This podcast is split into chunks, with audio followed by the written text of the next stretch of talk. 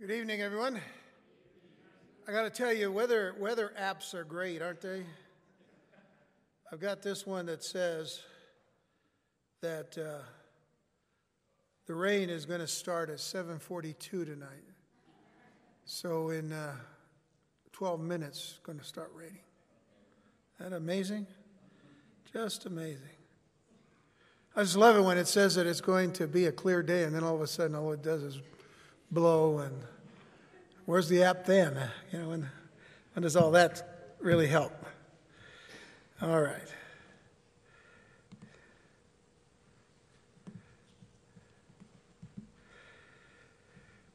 Let's turn to uh, ezekiel chapter 33 it's been a while since we've been in ezekiel. Actually we started uh, chapter 33 at the beginning of the month we're at the end of the month now, and uh, actually, we're picking back up where we left off, mainly because uh, of the Israel trip, and then, uh, and so. Uh, I wanted to share that message last week on Israel, so here we are. Uh, we had already looked at the first 16 verses, and uh, I'm going to read from the very beginning uh, just to get back into the context and into the uh, understanding of where we are and where we've been and where we're going. So let's begin by looking at verse 1 of chapter 33. Again, the word of the Lord came unto me, saying, Son of man, speak to the children of thy people and say unto them, when I bring the sword upon a land, if the people of the land take a man of their coasts or borders and set him for their watchman, if when he seeth the sword come upon the land, he blow the trumpet and warn the people, then whosoever heareth the sound of the trumpet and taketh not warning, if the sword come and take him away, his blood shall be upon his own head. He heard the sound of the trumpet and took not warning, his blood shall be upon him, but he that taketh warning shall deliver his soul. But if the watchman see the sword come and blow not the trumpet, and the people be not warned, if the sword come and take any person from among them, he is taken away in his iniquity, but his blood will I require at the watchman's hand. So thou, O Son of Man, I have set thee a watchman unto the house of Israel. Therefore thou shalt hear the word at my mouth and warn them from me. When I say unto the wicked, O wicked man, thou shalt surely die, if thou dost not speak to warn the wicked from his way, that wicked man shall die in his iniquity, but his blood will I require at thine hand. Nevertheless, if thou warn the wicked of his way to turn from it, if he do not turn from his way, he shall die in his iniquity, but thou hast delivered thy soul. Father, we ask for the anointing and blessing of your Holy Spirit this evening. We pray that you will lead us and guide us through your word. Lord, that you would stir our hearts to know that this, Lord, is not just another message or another study, but in fact, it is your word, and we need to heed it, and we need to hear it, and we need to understand it, and then we need to apply it to our lives as we look at these last days and realize how soon the coming of our Lord Jesus Christ is. And so, Father, tonight we take this opportunity, Lord, to look to you, to give us your wisdom and grace, to give us full understanding, Lord, of your word tonight in Jesus' name. Amen. As I mentioned last time, which was a while ago, not last time last week, but last time beginning of the month, uh, we're entering into the last major division of this prophecy in book of Ezekiel. The first 24 chapters dealt with a reason for God's judgments on Israel and on Judah. It was his disobedience, their rebellion against God, their desire to do their own thing, whether it be in the worship of idols, which was pretty rampant, especially even in Jerusalem, as we saw in the earlier chapters, when the Lord takes Ezekiel out of Babylon in, in a vision to the very heart of the temple breaks a wall, or at least takes him into a broken wall, into a room where all of these idols were being worshiped. To just complete disobedience unto the Lord, breaking of every law and commandment. So the Lord, through the prophets, had warned them and warned them and warned them time and time again and yet they, get, they got further and further away from the Lord. So the first 24 chapters deal with those particular reasons for God's judgments. Chapters 25 through 32 dealt with the Lord's judgment on the Gentile nations. And it wasn't just what was at that time, the judgments that were coming on certain nations, but what is to come. Because once again, this prophecy is something that points not only to a very near fulfillment in the time of Ezekiel, but a fulfillment much later on. And uh, we're going to be getting closer, well, we're getting closer now, but we're going to be in uh, some very important chapters that are, that are right now, things are falling into place for these particular chapters to be fulfilled. That is, chapters 38 and 39. But nonetheless, God has judgments for the, the Gentile nations that have also come against him. And this last section, chapters 33 through 48, excuse me, will deal with God's restoration of blessings on Israel once again. So this chapter begins then with the recommissioning of Ezekiel as a, as a watchman, and all of this, of course, we covered back in our last uh, uh, study back at the beginning of the month. Uh, the passage here is very reminiscent of what was given to Ezekiel in chapter 3. If, if the people heed the warning of the watchman as it pertains to their sin, and they turn away or they turn from their wicked ways and they get right with God, they're going to live. They shall live, it says. But if not, they shall die in their sins. They won't be able to blame anyone for what has come upon their lives. All the while, there is the watchman's responsibility to warn. So the judgment, or, or at least the warnings of judgment, is not just for the people, but for the watchman as well.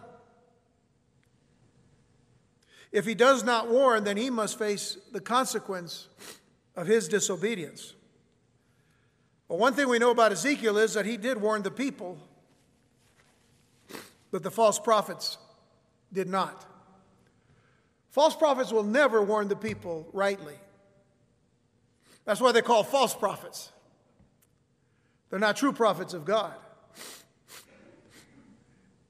And I think that even in our modern times, sometimes we get kind of duped by people into thinking, you know, that, you know, this, this prophet or that prophet or this pastor or this preacher or this evangelist is telling us, you know, that we ought to be looking for, you know, just uh, pots of gold at the end of the rainbow, as it were. then we realize the reality of what life is, is like when we really trust the Lord. When we really consider the fact that three that one third of the, scriptures is, is, prophetic and prophetic about the times in which we're living and in the, in the times that are about to come, and how we need to get ready for that. And that the disciples 2,000 years ago, after the resurrection of Jesus Christ and the ascension of Christ back into, the, into heaven to be at the right hand of his Father until the time that he was, is to come, is also the, the very same kind of, of prophetic warning of saying we need to get right with the Lord because he could come at any moment. The Apostle Paul thought he could come at any moment. All the apostles believed that Jesus could come at any moment. So we've been living in a, in a, in a tremendous age of grace. But the Word of God remains true. And you can't, you can't throw out one third of the, of, the, of, the scripture. I actually believe it's more than one third. That, you know, prophetic, the, at least the, the, uh, the, the, basic foundational prophetic teaching, about one third of the scriptures. Uh, you, you throw one third of the, of the scriptures out, what do you have? So it's important to keep in mind that the people uh, themselves, and this is, the, this is the condition of the hearts of the people at the time of Ezekiel, and certainly of the other prophets, but it's important to keep in mind that the people were mocking and they were ignoring the word of God as spoken by the prophets of God, not to mention that they were insulting God's prophets as well. That was not a good thing to do. Certainly not a smart thing. But now they were seeing everything. They were beginning to see. I mean, here they are. Now remember, in the time of Ezekiel, uh, there's already been some uh, um, captivity taking place. Uh, people, t- you know, because the, the, Babylonians came and, and took uh, two groups of people already to, uh, to Babylon. And, and when now we're at the very point where uh, Jerusalem has been destroyed, and more people are coming into Babylon. So here's the thing they, they're seeing everything that the prophets prophesied coming to pass right before their very eyes. And what could they see now? All they could see was hopelessness. But here's the thing they saw hopelessness, but the, the attitude of their hearts hadn't changed, as you'll see a little bit later in this chapter. For many of them, they were ready to give up and face the music. Still, there were those that had, that had been listening to the false prophets in Jerusalem, and then Jerusalem is destroyed. Many of them died. And they're saying, Why didn't we listen to the prophets? So they were ready to give up and face the music. But I want you to consider, let's, let's read on in verse 10. It says, Therefore, O thou Son of Man, speak unto the house of Israel. Thus you speak, saying, if our transgressions and our sins be upon us, and we pine away in them, which means that we dissolve or vanish away in, in our transgressions, how should we then live? What a tremendous question that is. If, if our transgressions are on us and we're going to be destroyed, we're going to be dissolved and vanished away in them, then how should we live now? See, that is really the question that everyone should be asking today. How should we then live as we await the return of our Lord Jesus Christ? How should we then be living? So the prophet is told by God in verse 11 Say unto them, As I live, saith the Lord God, I have no pleasure in the death of the wicked, but that the wicked turn from his way and live. Turn ye, turn ye from your evil ways, for why will you die, O house of Israel? Well, he's answering the question How shall we live? Well, turn from your wicked ways.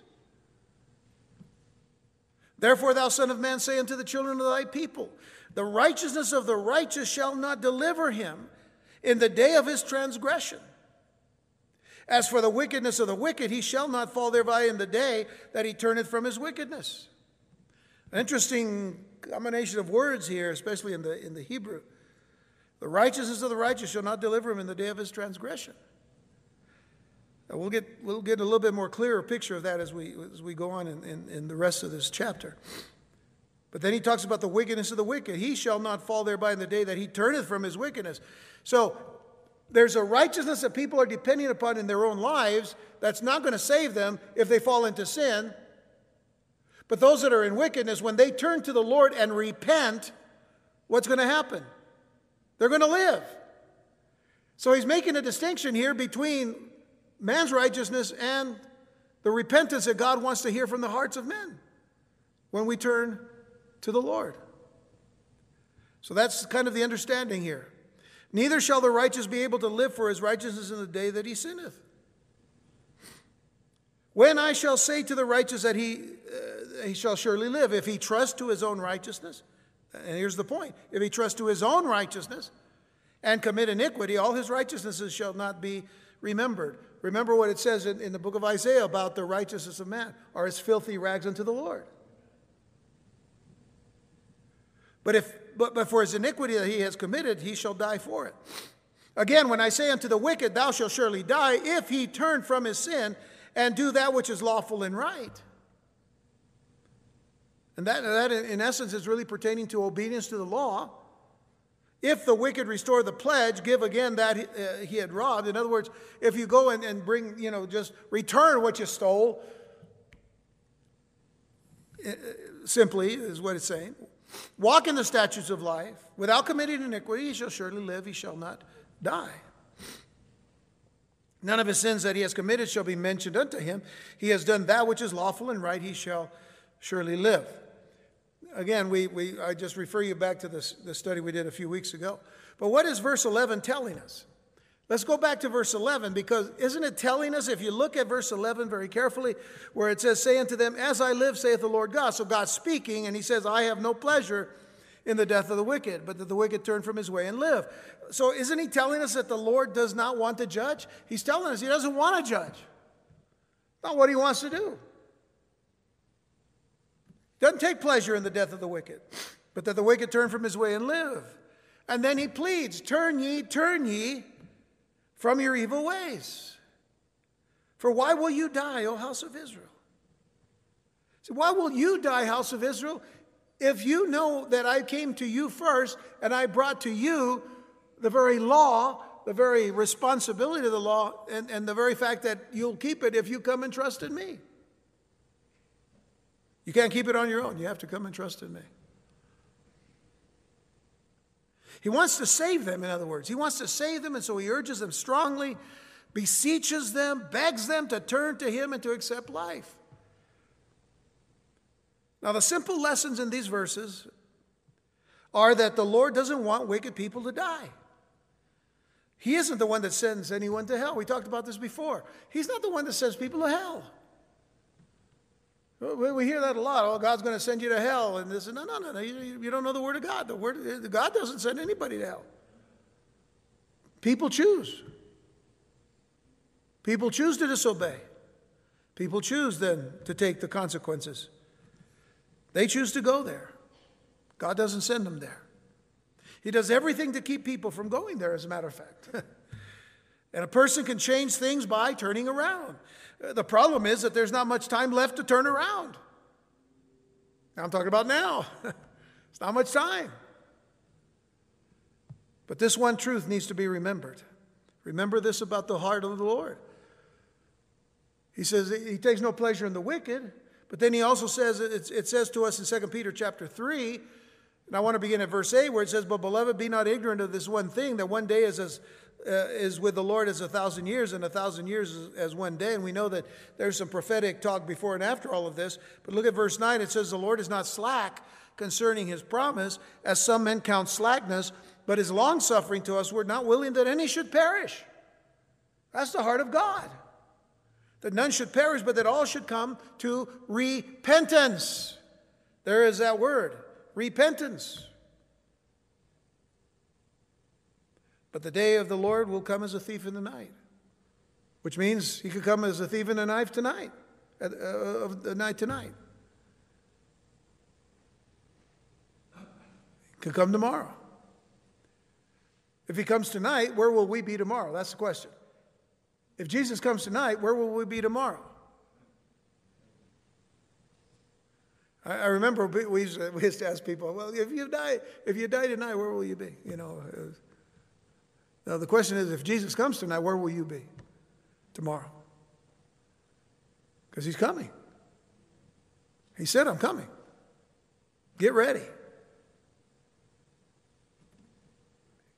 So the day of the Lord will come as a thief in the night, in the which the heavens shall pass away with a great noise, and the elements shall melt with a fervent heat. The earth also and the works that are therein shall be burned up.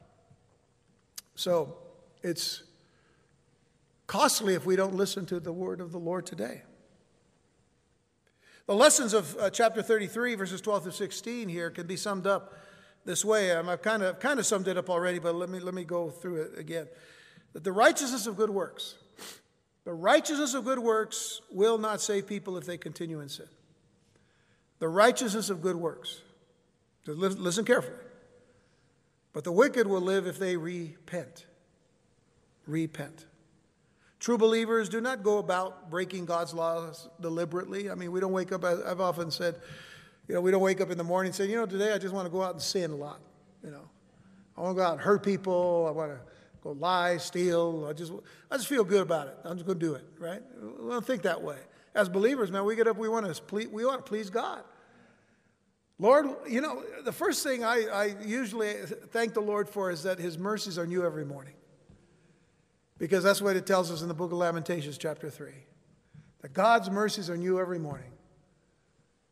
That His compassions never fail. And great is His faithfulness. Well, that is the way I can, I, I just love to start the day because that, I just, it just reminds me that whatever, you know, I ended up by the end of the day, you know, the previous night, you know, like, oh, you know, or, you know, bearing the weight of the world or whatever because of, you know, whatever I've done. I know one thing. If my eyes open, my heart's beating, and I'm breathing, His mercies are new every morning. Then I want to serve Him with all my heart. So we don't go about uh, wanting to break God's laws deliberately, but when, they, but when we sin, I mean, then we immediately seek God's forgiveness and repent of our sins, right?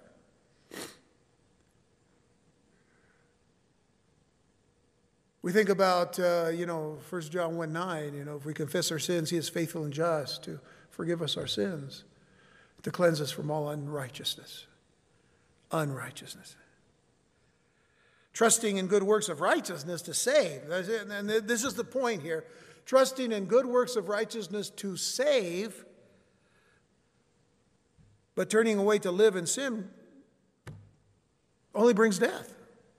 And that's the point of the passage in Ezekiel, both here in 30, 33 and what we had studied earlier, back in chapter 3, chapter 18, and so on. The wicked who repent will be saved because they trust God enough to repent and do what is right. And there's the pattern then of salvation begins with what? Well, we certainly know that we don't save ourselves, but we are called upon to recognize our sin and to call upon the Lord in repentance, to turn away from it and to go in a, in a completely opposite direction.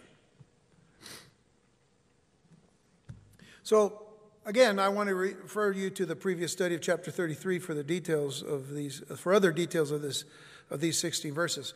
But with these things in mind, let's, let's move on now into the next portion of the chapter, which is what we want to do in completing this chapter tonight. So let's, let's go on to verse 17.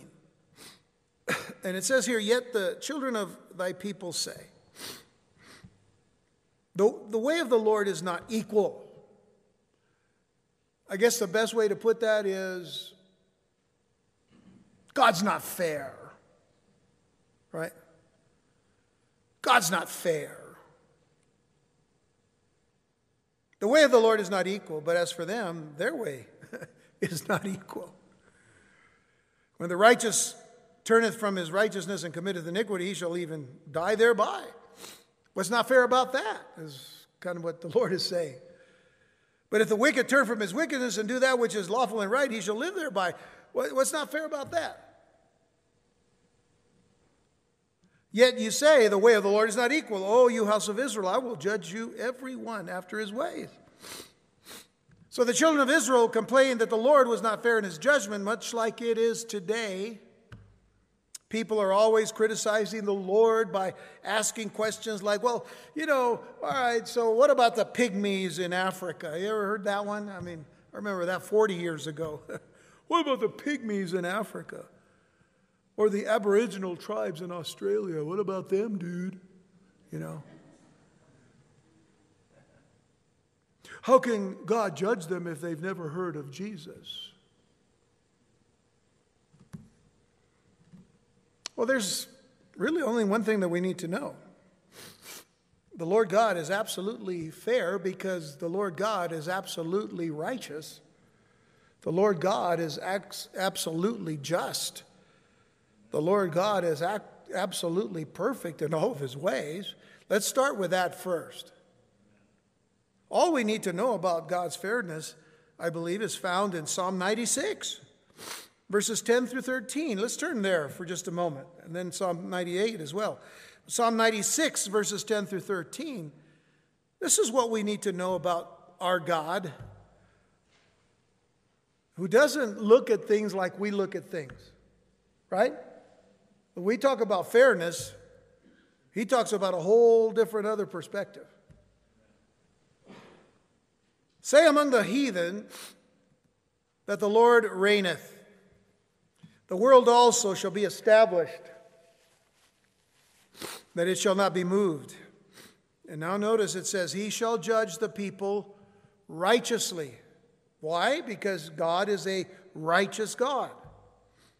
Let the heavens rejoice, let the earth be glad, let the sea roar in the fullness thereof, let the field be joyful, all that is therein. And then shall all the trees of the wood rejoice before the Lord. For he cometh, for he cometh to judge the earth, he shall judge the world with righteousness and the people with his truth. Now, if he comes and judges the people with his truth, is he not going to judge righteously then? Because his word is truth. And in fact, it is the only truth.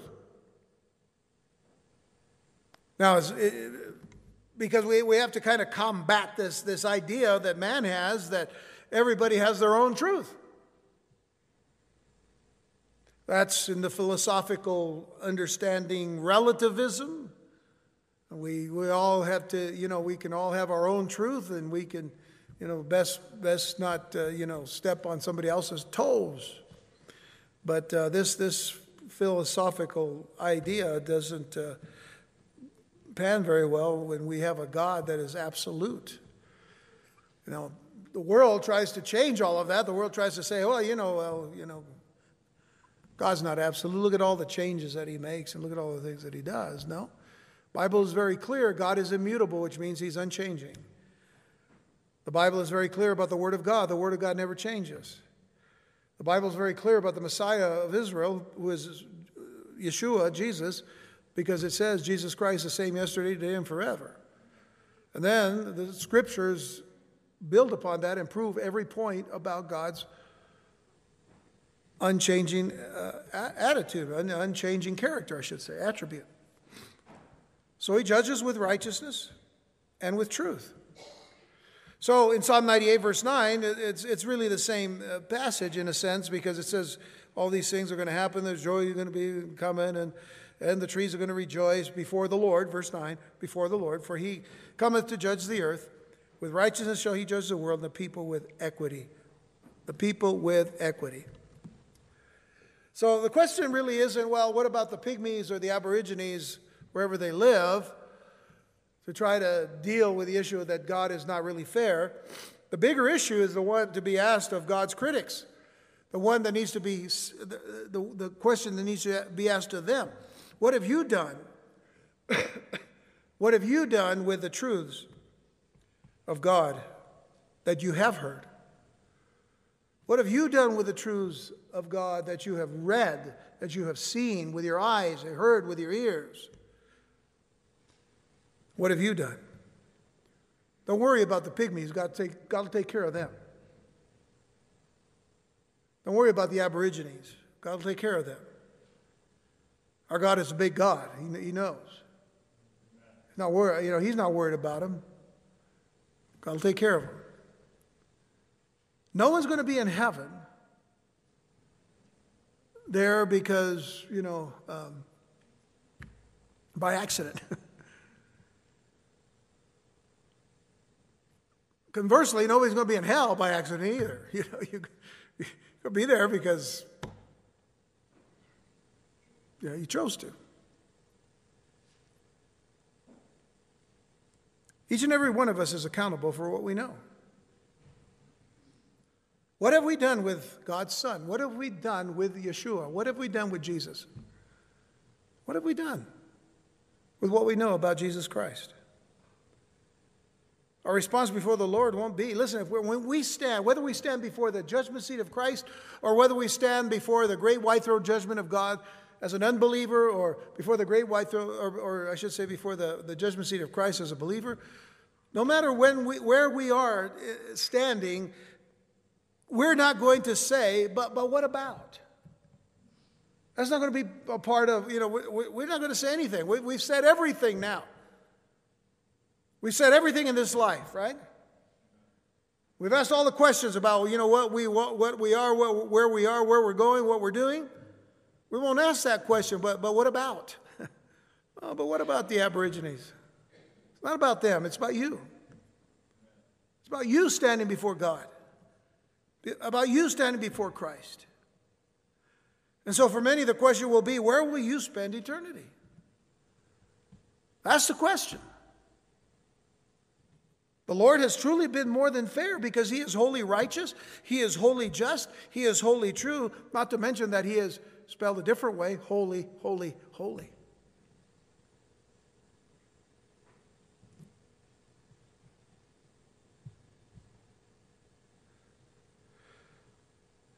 As we move on into the next section, verse 21, it says, And it came to pass, excuse me, in the 12th year of our captivity, in the tenth month,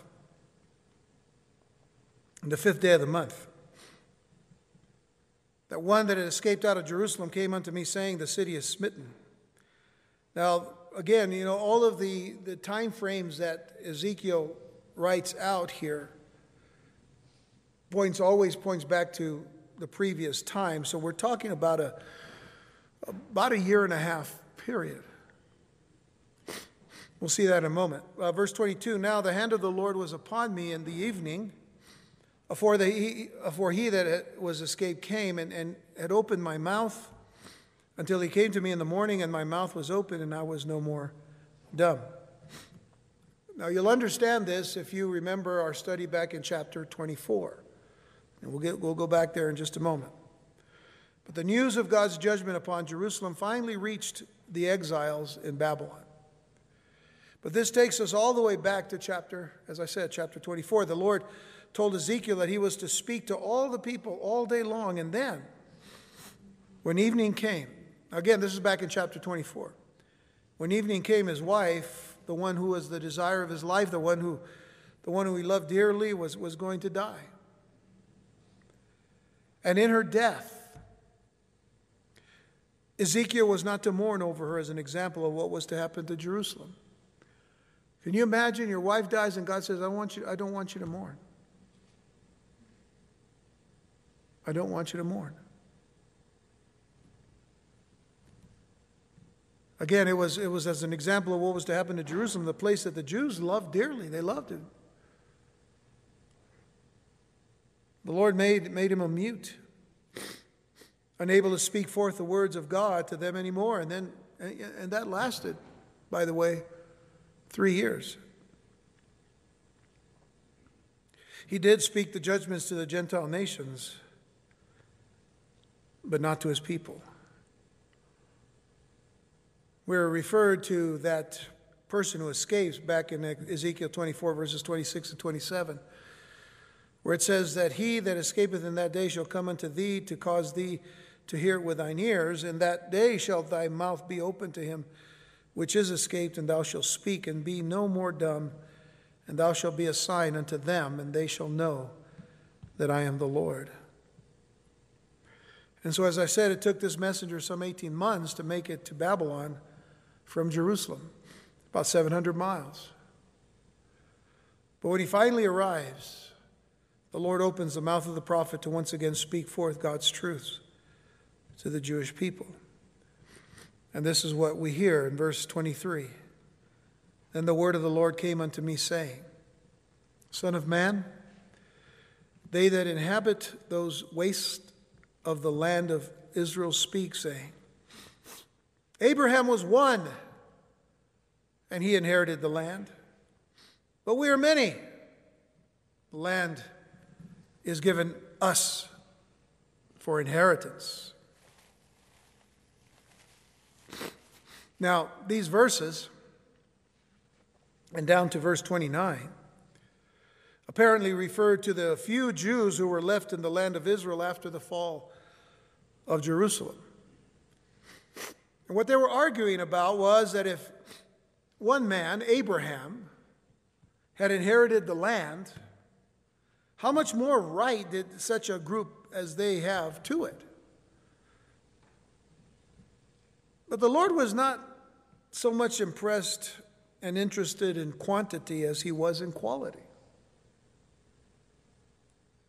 By the, by the way, the phrase Abraham was only one is found in Isaiah's prophecy, which speaks of restoring waste places. Now remember, the place where they were at and where they were uh, living in at the time after the destruction of Jerusalem was, was a wasteland. But notice what it says in Isaiah 51. It says in verses 1 through 3 Hearken to me. Notice, I want you to notice, you that follow after righteousness, you that seek the Lord. Look unto the rock wherein, whence you were, are hewn, and to the hole of the pit whence you are digged. Look unto Abraham your father, and unto Sarah that bare you, for I called him alone. Notice, Abraham alone, I called him. and blessed him and increased him.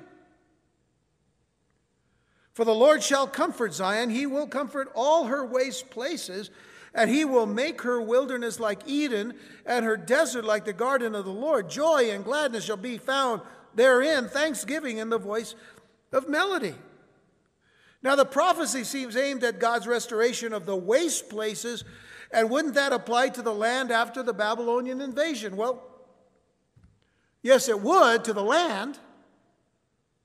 But these people felt that since Abraham had a claim to the land and he was all by himself, shouldn't they have an even greater claim since they were more of them? But Isaiah's prophecy was for those who followed after righteousness. Now, if you read on, let's, let's read on verses 25 and 26. Notice the problem here. It says, Wherefore say unto them, Thus saith the Lord God, You eat with the blood. Uh, this, is a strong, this is a strong statement that says, Hey, you're not paying any attention to the laws that I gave you about cleanliness and cleanse uh, uh, and, and clean and unclean. And the blood as well. Kosher law, in other words, what, what we know today as kosher law. It says, You eat with the blood and lift up your eyes toward your idols. Now, remember this one other thing, too, is that they're disregarding the, the, the blood, they're disregarding the laws concerning the, the clean and the unclean, the blood, and not to eat the blood, because in the, in the blood is, the, is, is life, as, as the scriptures tell us. But understand that when you, when you begin to worship idols like the other nations around you, Everything had to do with, with blood, it had to do with death, it had to do with, with using the blood in sacrifices in a totally different way than the way God had prescribed for them to bring blood, uh, or, or at least to bring the sacrifices. God would take care of the issue with the blood. But in this particular case, they were, they were doing their own thing. You eat with the blood, you lift up your eyes toward your idols and shed blood, and shall you possess the land? There's the question Are you going to possess the land? You stand upon your sword. In other words, you rely and depend upon your sword. You work abomination. You do everything that is against my word, and you defile every one of his neighbor's wife. And shall you possess the land? the Lord was reminding them that they were living contrary to the law, living like the devil, and then expecting God to bless them. I wonder how many people are doing that today living like the devil and then expecting God to bless them. It is true that the Lord causes the rain to fall upon the just and the unjust, but He's not bound by that. He's not bound by that. How many times have you heard someone complain about some adversity that has come upon them and they can't understand why God is doing that to them? The sad thing is that they could care less about God. Not every one of them, but there are those few that are doing their own thing.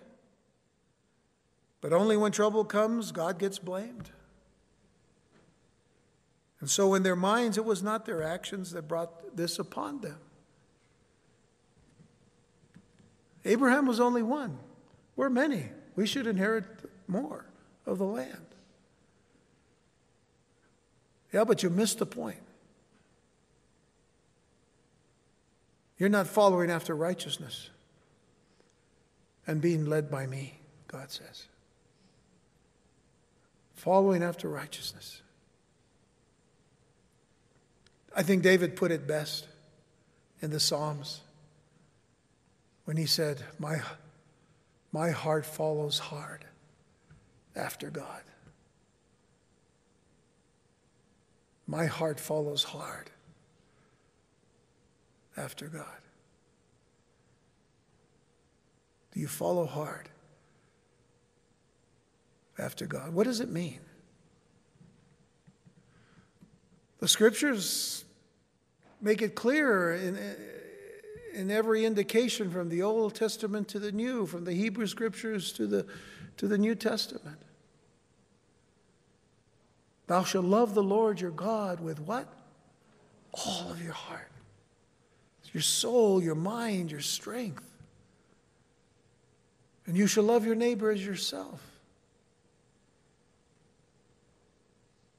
But it's that first part you shall love the Lord your God, you shall serve the Lord your God. With everything that is within you.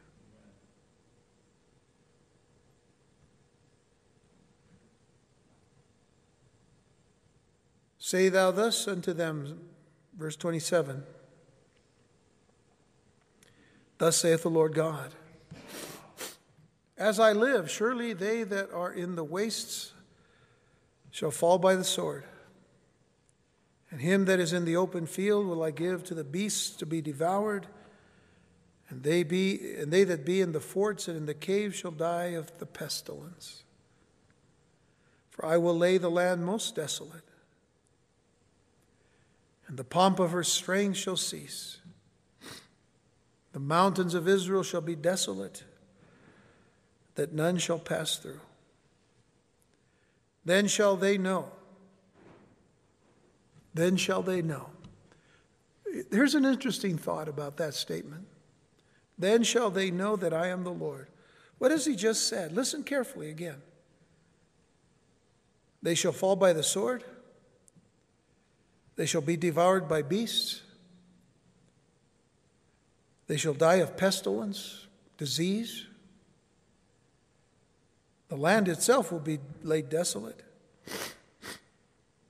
All the pomp of her strength is going to be over. Then shall they know. Folks, understand in life, and in death you shall know that he is the Lord. Isn't that a heavy thought? We only think sometimes of being alive about it, but don't forget there's a life after this. There's a resurrection unto life and a resurrection unto damnation.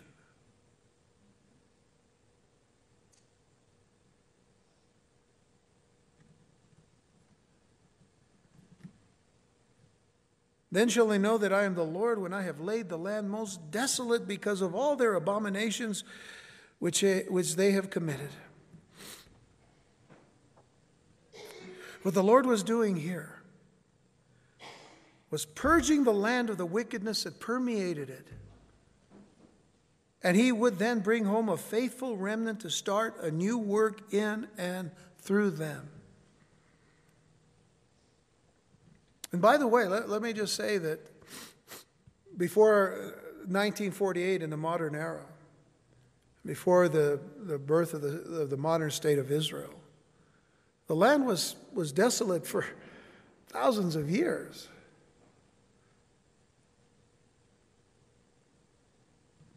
And yet, the very prophecies that, that spoke of, uh, of, of a land that was revitalized, resurrected, as it were, full of, of, of fruit and flowers and, and, and, and blooming again is the Israel that we saw a few weeks ago. What an amazing thing that God's word is so true in that, in that sense.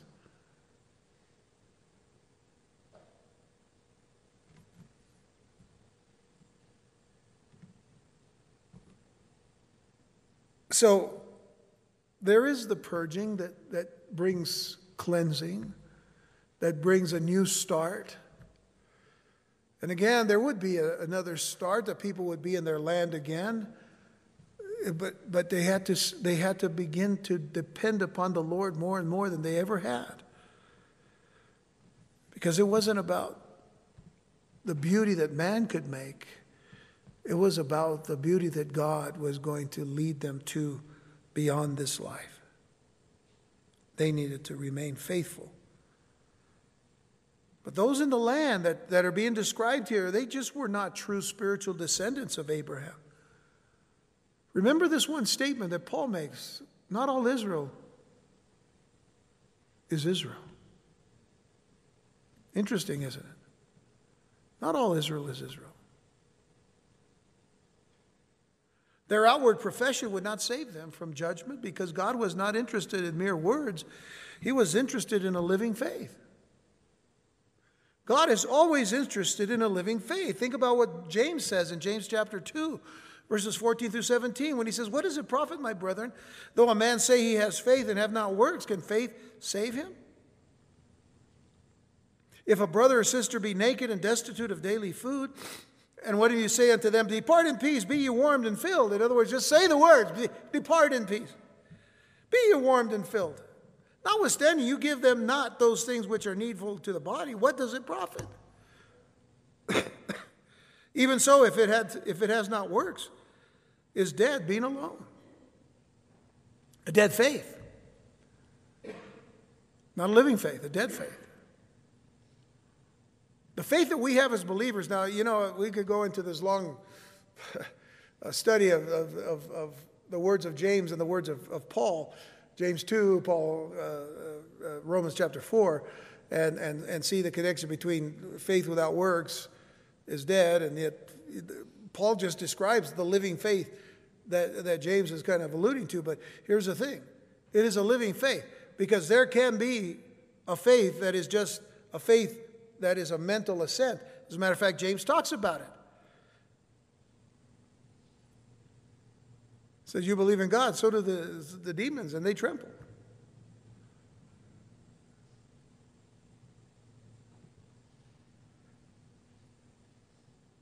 So consider the hearts of the people as we come now to the end of this chapter. I just look at the time. I want to get to want to get make sure we get to the end of this chapter. But consider the hearts of the people as we come to the to the end now. Because in verse 30 it says, Also, thou son of man, the children of thy people still are talking against thee by the walls and in the doors of the houses, and speak one to another, every one to his brother, saying, Come, I pray you, and hear what is the word that cometh from forth from the Lord. And they come unto thee as the people cometh, and they sit before thee as my people, and they hear thy words, but they will not do them. Underline that phrase. They will not do them. For with their mouth they show much love, but their heart goeth after their covetousness. And lo, thou art unto them. Now, now, remember, God is speaking to Ezekiel here.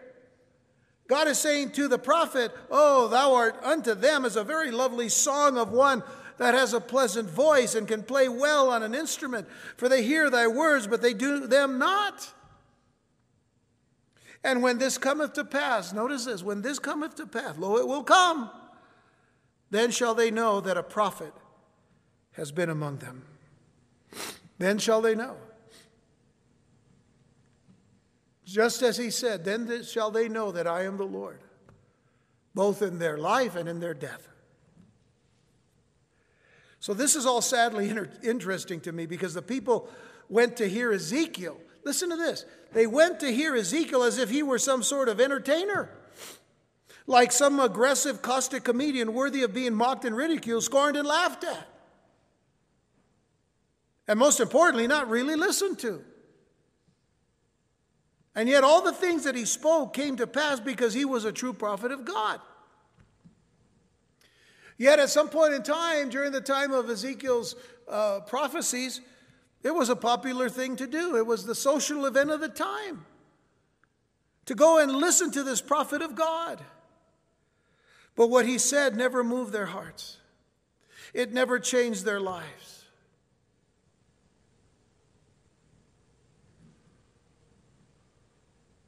Brings to mind the great English preacher Charles Spurgeon, who, there toward the end of the 19th century, uh, became a phenomenon. He, he was a very young man who began to preach the gospel in a, in a particular church in a certain part of London. And, and uh, people were coming, flocking in, and just filling, he was filling the church so much that they had to build another church. But until they built this other church uh, uh for him, the uh, uh, I'll get it in a minute. But anyway, before they built this other church, they had to find venues where they could fill, you know, the place with people. So they went to the Crystal Palace. They went all, uh, all kinds of different large, large arenas where they could put 10, 15, 20,000 people to hear this preacher. Most only went because it was a phenomenon. Most only went because, oh, you know, it was a thing, hey, you know, there's, there's this guy preaching the gospel. And, and, and, you know, in those days, they didn't have microphones. They didn't have, uh, you know, sound uh, equipment. I mean, so things had to be kind of quiet uh, where, where he was so people could hear him. And uh, a lot of, in a lot of the larger venues, when he did preach, there were a lot of mockers in there. So they, would be, be hearing from different places uh, within the, the big hall, you know, people shouting out and doing all kinds of stuff. Because that's what they went to do. It was, it was like the entertainment of the time. And after the sermon uh, that he would preach on a Sunday, on a Monday morning, the newspaper would, would actually be uh, criticizing him in a sense, you know, kind of kind of like uh, people do in sports events nowadays. You know, you got your sports critics, and and uh, you know they should have done this and that, or they did they said this, or or politics, the biggest sports around today, politics. You know, where everybody's judging what every person on one political party or another party is saying. But there were, there were lives changed because there were people that were listening. Many people came to the Lord in those days, listening to this one preacher. And there were many preachers, by the way, very good preachers at that time. But in this time, in Ezekiel's time, what he said never moved their hearts. And that was sad because they had already seen that God had started to do what he said he was going to do. If you still have your finger in James, go back to chapter 1 and notice what it says here. James 1, verse 21, it says, Wherefore lay apart all filthiness and superfluity of naughtiness, which means superabundance of naughtiness, which is a tremendous statement that James is making into, to the church. To the church. Wherefore lay apart all filthiness and superfluity of naughtiness. In other words, a superabundance of naughtiness in the church and receive with meekness the engrafted word which is able to save your souls. So the, so, so the, um, the exhortation is receive the word because it's able to save your souls. But he says, Be ye doers of the word and not hearers only, deceiving your own selves. For if any be a hearer of the word and not a doer, he's like a man beholding his natural face in a glass. For he beholdeth himself and goes away and straightforward forgetteth what manner of man he was. That's what it's like to be a doer of the word and not a hearer as well. Because when you're a hearer, you begin to apply the word to yourself and you concentrate on it, you memorize it, you, you, you, you, uh, you apply it to your life. Whereas in the other way, you know, you, you go away, you hear, you hear something, and you go away and do whatever you want to do. But whoso looketh into the perfect law of liberty and continueth therein, he, he being not a forgetful hearer, but a doer of the work, this man shall be blessed in his deed. The people liked to listen to Ezekiel, but they had no intention of obeying his words. And when his prophecies were fulfilled, they would know that a prophet of God had been in their midst. You know, we should come to the Word of God with every intention of obeying and constantly checking our hearts, lest we fail to apply what we hear. I have to say this, but the best response to any message or to any sermon or to any Bible study teaching is not, oh, that was a fine message. The best response to any kind of a message is God has spoken to me. He pierced my heart. I must do something with what I've heard. That's the best response.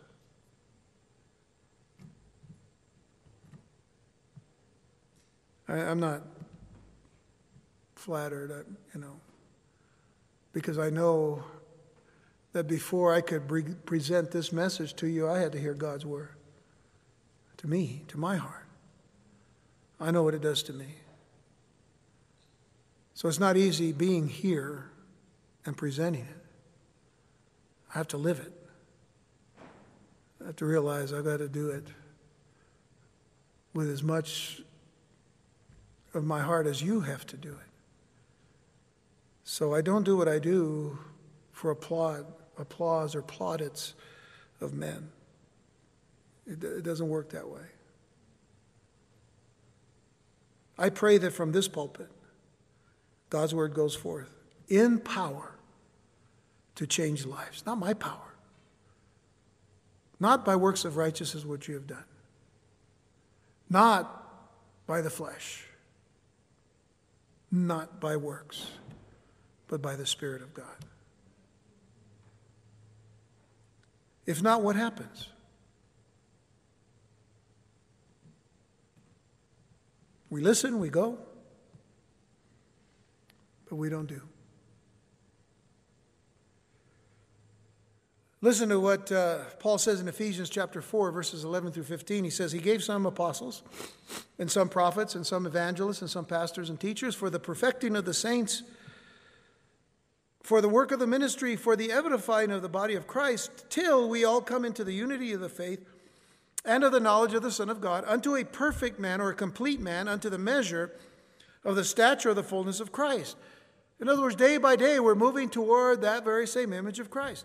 That we henceforth, now here it is, that we henceforth be no more children, tossed to and fro and carried about with every wind of doctrine by the sleight of men and cunning, craftiness whereby they lie in wait to deceive. But speaking the truth in love may grow up into him in all things, which is the head, even Christ. Our, our calling as, as pastor teachers is very simple comfort the afflicted, afflict the comfortable. That's it. Comfort the afflicted, afflict the comfortable. And how? By teaching the Word of God.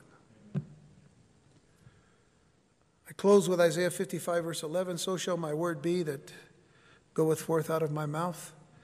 It shall not return unto me void, but it shall accomplish that which I please, and it shall prosper in the thing whereto I sent it.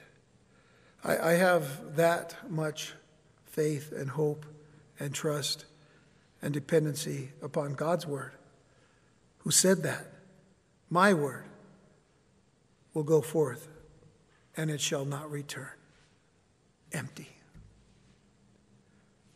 So, upon whom do we depend? Upon whom do we trust? I pray it is our one true God and our Lord and Savior Jesus Christ. Shall we pray? Our Father, thank you. We bless you, we praise you, and we worship you, Lord, tonight. We ask that you, Lord, would hear the prayers, the cries, the call of our hearts, Lord, as we as we meditate now upon your word, as we ponder it, as we consider it. And as we ask that you would give us wisdom and insight into how we are to live, not by works of righteousness which we've done, but according to your mercy.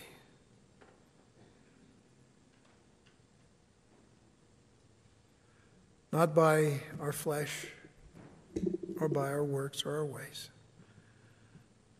but by your Spirit. We pray, Father, you would you would anoint us and bless us and fill us and saturate our hearts with your Spirit tonight. And continue, Lord, to fill us with everything that is good and, and perfect and that comes from you, the Father of lights, with whom there's no variation or shadow of turning. We bless you, Lord, and we praise you. We ask, Father, that you would indeed stir our hearts so that we, Lord God, would, would take your good, that we would die to ourselves, and that we would let Christ, through the power of your Holy Spirit, live in us until the day of Jesus. And this we ask, Lord, in Jesus' name. Amen. Amen. Shall we stand?